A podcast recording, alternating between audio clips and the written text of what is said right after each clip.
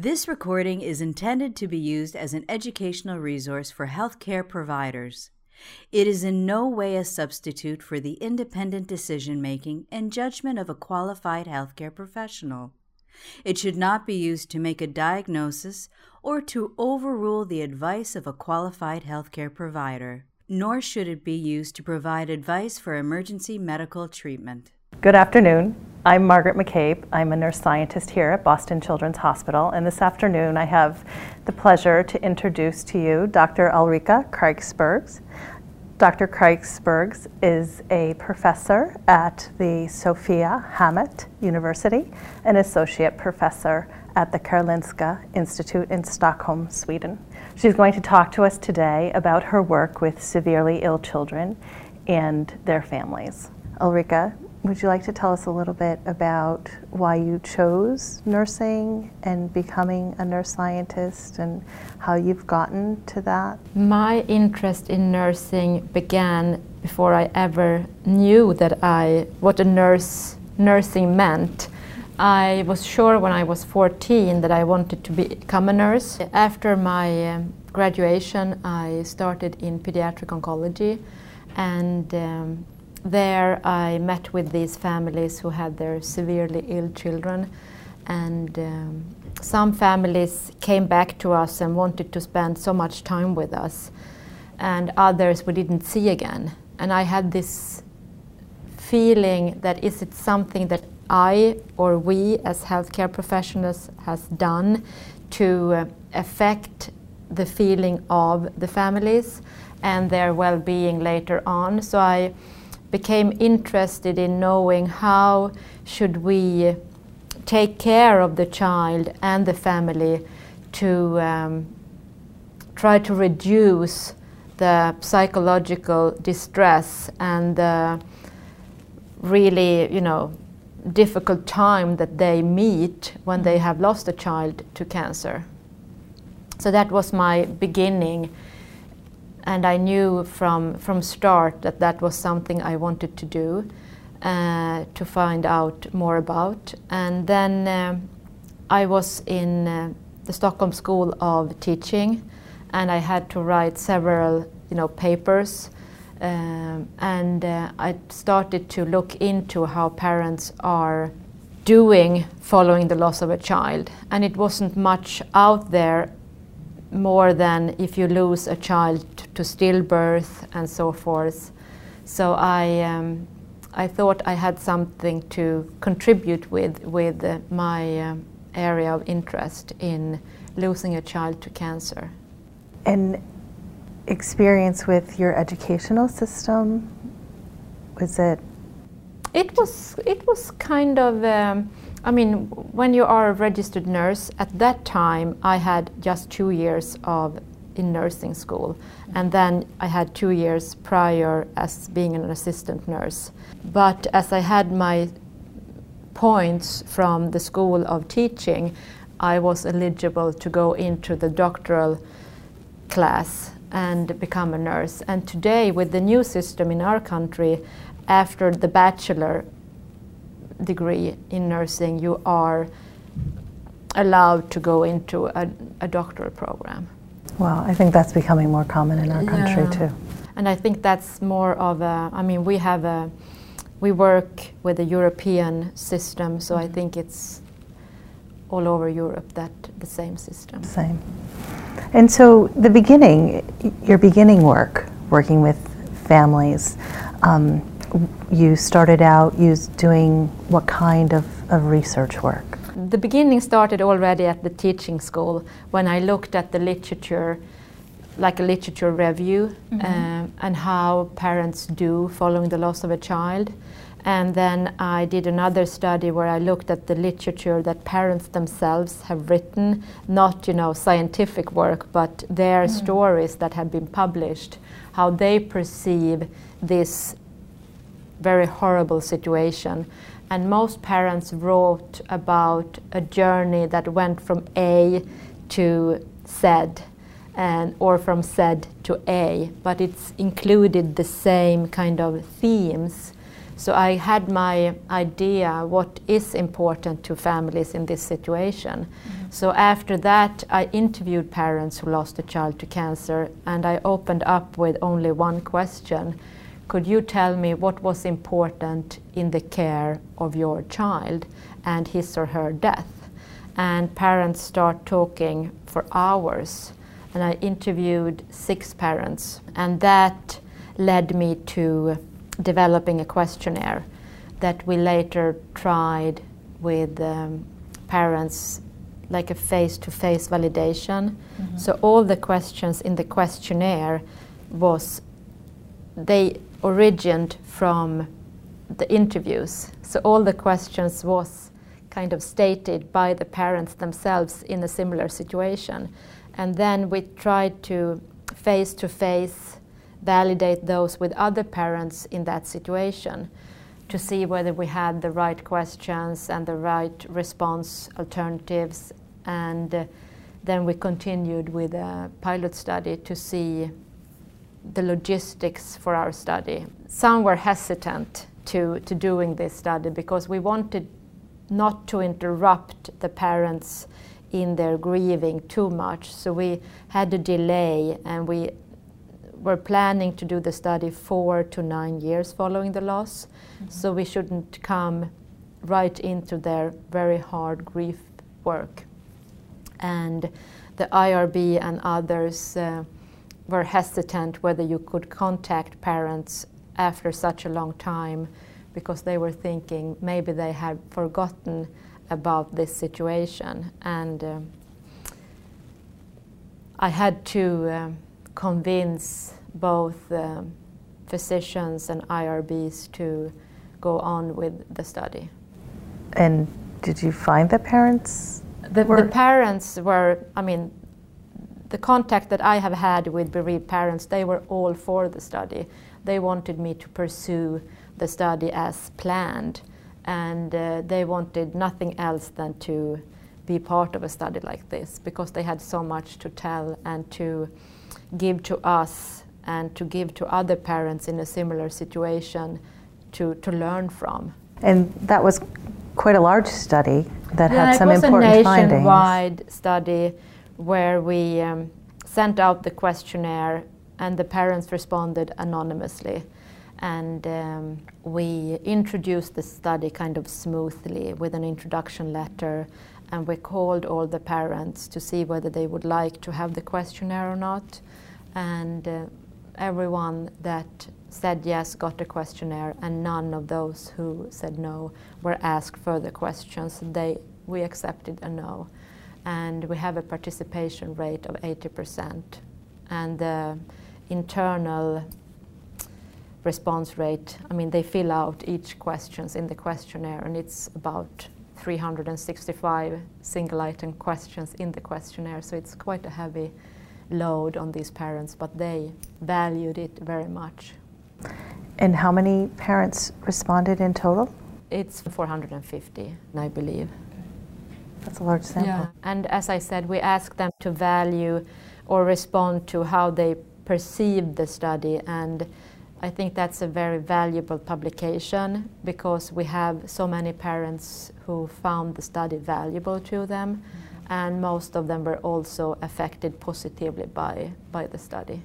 And we have similar, similar results about perceiving the study in siblings who have lost a brother or sister two to nine years earlier.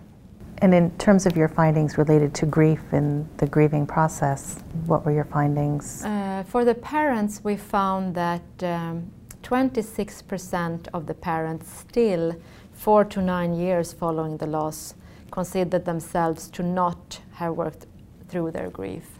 And that is um, also uh, giving them an increased risk of psychological morbidity, such as anxiety and depression, being on sick leave, and so forth.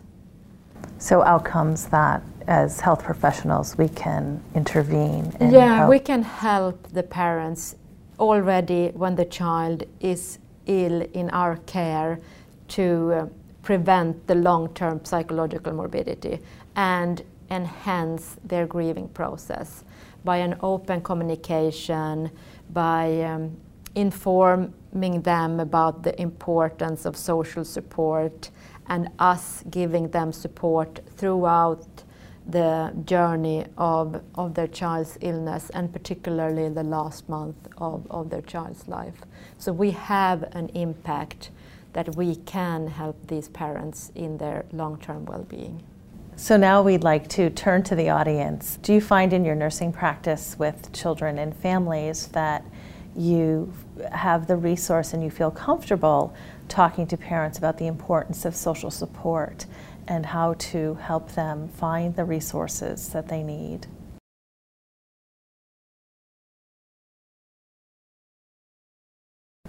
And the siblings? Uh, the same is true for the siblings. It's actually over 50% of the siblings who assess or respond that they have not worked through their grief, and that's two to nine years following the loss. So that higher number could be due to that two year period that differs between the parents and the siblings. And also for the siblings, the unresolved grief is. Um, seen, I mean, those with unresolved grief have a greater risk of anxiety and low well being and insomnia. And insomnia is true for both para- parents and siblings who are bereaved, and particularly for fathers and brothers. So I think that could be something that we could look into further and maybe have in mind and um, see what we what, what could we do to improve their their grieving. And your work now, so you've my work started. now is um, I work as a full professor and I've been funded. I've been lucky enough to be funded for my research since my dissertation in 2004. That's I- very lucky. Yeah, it's very lucky. And um, I have a position as um, senior lecturer and a professor at the Sophiahemmet University, and I'm involved in the graduate students a little bit, but mainly I have my funding for my research. So we are um, continue to look at the data from the bereaved parent study, even though it's very very old, and uh, the bereaved sibling study, which is work by Alexandra Eilegård, who defended her work in April 2012, and um, we are looking into more of the data from the siblings, like the freehand comments, where we ask the siblings to provide us with advice to other siblings in the similar situation. And we also ask the siblings to give advice to healthcare staff working with seriously ill children with cancer and their families. So we are now looking into that data and uh, hopefully we can provide some new knowledge for healthcare professionals how to deal with the siblings who are often considered the invisible children in pediatric oncology. Ulrika, one of the things that's really interesting to me is um, the concept of a national study, um, the kind of study that you in Sweden um, may be more readily able to do than people in some other countries. Yeah, and I think it's interesting because many of these questions, particularly on bereavement and so forth, have been considered not to be able to do in uh, larger scale studies because uh, I could have ended with my six interviews because that's the most common way of doing this type of research. But I was fortunate enough to be in a research group where we have been doing nationwide studies on uh, bereaved individuals earlier. And um, I knew my supervisor to be, so I knocked on his door and said, Could you help me to get answer to my questions? And um, Gunnar Steineck, who is a professor in epidemiology, he then helped me. And um, his methodology is just what I did with the interviews and the pre-phase with the face-to-face validation and so forth, the pilot study, and then going on to nationwide studies.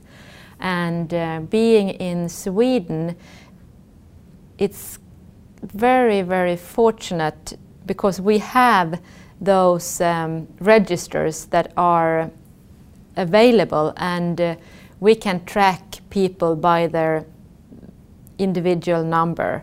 And um, so it's really easy to get um, touch with people with a particular you know the interest that you have. And I believe the way we have um, developed our questionnaires and the way we contact individuals are we, we try to um, not um, upset anyone and we pay respect to the individual. We write the letter uh, by hand first time and um, we address the letter to them in person. And in my study, I addressed a questionnaire to both the mother and the father in the study, uh, which I think made my study quite unique and the high response rate, uh, the 80% response rate. But I mean, Sweden gives us this opportunity. So many, many studies are actually then nationwide, and we are a population of about 9 millions, which would correspond to the population in Massachusetts. Mm-hmm. And I have done studies in Massachusetts as well. Um, and there we didn't have such a high response rate. So I know the difficulties here in uh, tracing people and get in touch with them and get them to respond. So luckily I was doing my research in Sweden. Yeah, and now we have moved from oncology to neurology actually. I was in touch with um, a neurologist and his um, child psychologist. They heard me talk about the parent study and they were interested in their population of parents of children diagnosed with spinal muscular atrophy and they asked whether it would be possible to do a similar study in that population. So we have just recently put together the, the data from that study where we actually have an even higher response rate. I mean, they are so few, so I wouldn't talk about percentages, but um, we have 13 of 14 parents who have a child living with SMA that responded, which would be 93% if you would wow. translate it to percentages. Very impressive. And we have, for those who have a child that died due to the disease, we have 48 parents of 56 responded to the questionnaire, and that would be 86%, I believe. And that's also a 10 year follow up. So those parents had their child born from 2000, the year 2000 to 2010, and then the child was later diagnosed with SMA. And we have a lot to um, look into in that data because they have provided us with open, open-ended questions. I mean, they have written their stories about their journey with their little child. And um, also we have um, data of, of, more quantitative um, like measures. Very interesting, yeah. that mix of the richness of the parent's story. Yes. In combination with. Yeah, and that has worked very well. I mean, this is the, I mean, we have been doing even more than the parents and the siblings studies. We have a study also on um, survivors of cancer with uh, any urology cancer. And there it was also a very, very high response rate, like over 90%.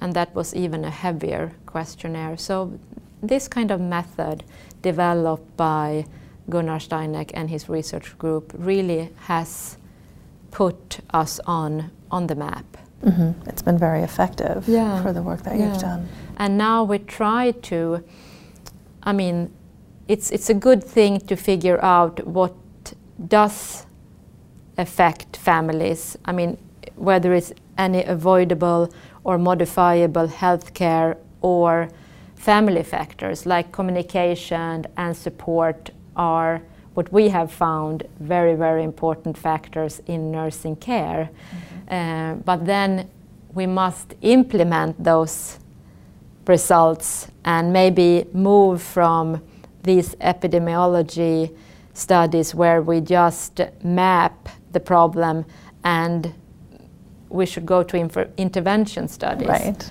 Um, and I know here researchers at Boston Children's have moved from just um, the cross-sectional studies to intervention studies in pediatric oncology. I've tried to take that step back to Sweden, but I haven't succeeded yet. But in my, it's in, it's my intention. I have a feeling you'll succeed. Ah, we'll see. We'll see. I think you will. Um, and in terms of thinking about the findings from your studies and as we're talking about applying the information to you know everyday practice at the bedside um, what are the things that you would say to um, nurses practicing in clinical settings that are working with patients from the day? findings that I have from the the parent study, it's um, it's obvious that communication has a big role in how parents do long term.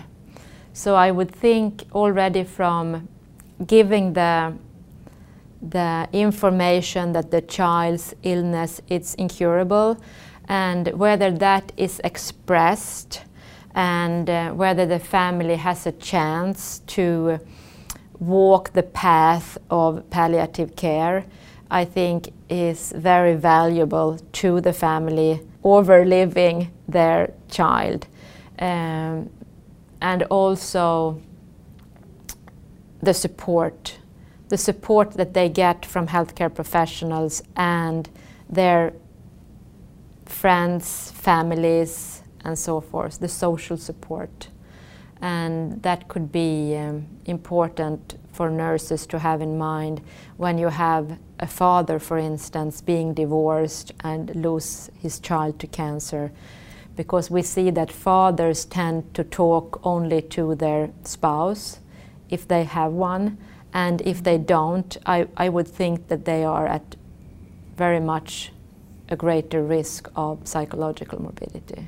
Right. But the open and honest um, communication and the information to families, I believe, is something that we as nurses can promote. And um, also to be aware of the child actually dying, because the children often try to reveal their knowing of their imminent death to us. Mm-hmm. And we must be aware and um, respectful of the child's signals of showing us that. And I felt as a nurse, when I was a staff nurse, that um, we all knew, but no one actually put it on the table. And uh, I have a publication that I'm very proud of where I actually asked these almost 500 parents whether they had talked to their child about death or not. And we found that none of the parents who talked regret they did. And it was among those 450 parents, a third who had talked, and two thirds had not talked. And they were mainly happy with that. But we had a little group of parents, a third among the two thirds that had mm-hmm. not talked.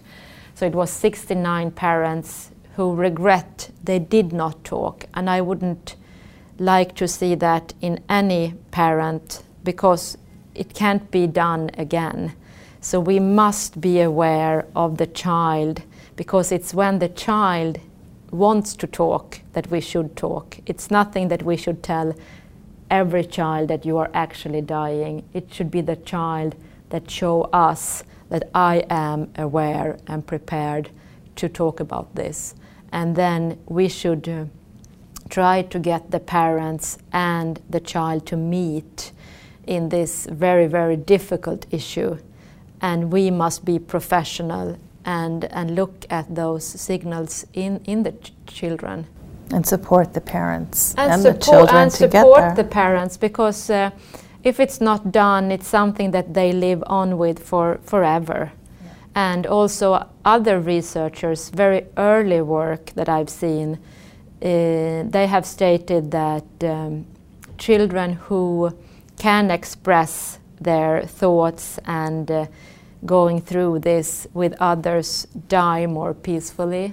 Mm-hmm. Uh, and I have no answers to that in my in my study, mm-hmm. but um, the, the, most of the conversations are initiated by the child, him or herself, because we looked at, in addition to the old study where we actually asked whether you talked to your child about death or not and whether you regret it or not.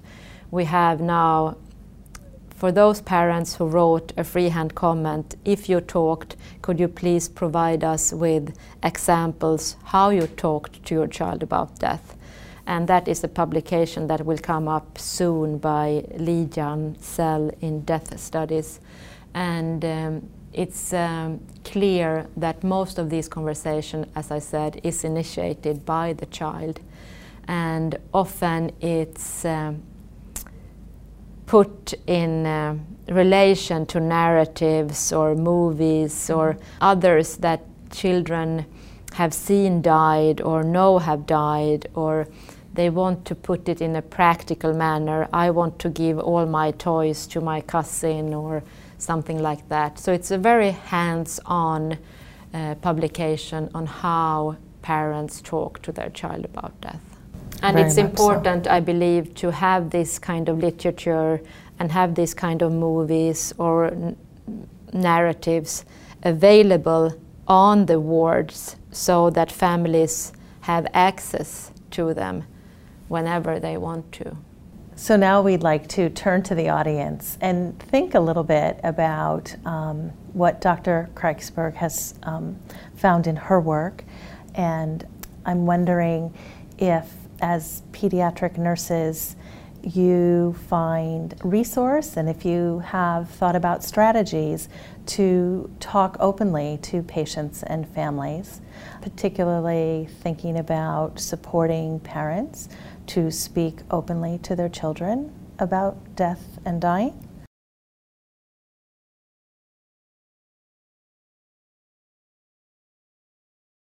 So, I'd like to thank you, Ulrika, for your time and your insight, um, telling us about your um, very interesting and important work with patients and families. And I think the most important thing in the research I've done is that it origins from the families themselves, and we are the ones to make sure it comes as an advantage to other parents and families in the same situation. That's what I hope that you all worldwide would help you, me with. Thank you for joining us today. This recording is a production of Open Pediatrics, a free and open access resource for pediatric clinicians worldwide. For more pediatric care materials or to join our global community, please visit our website at openpediatrics.org.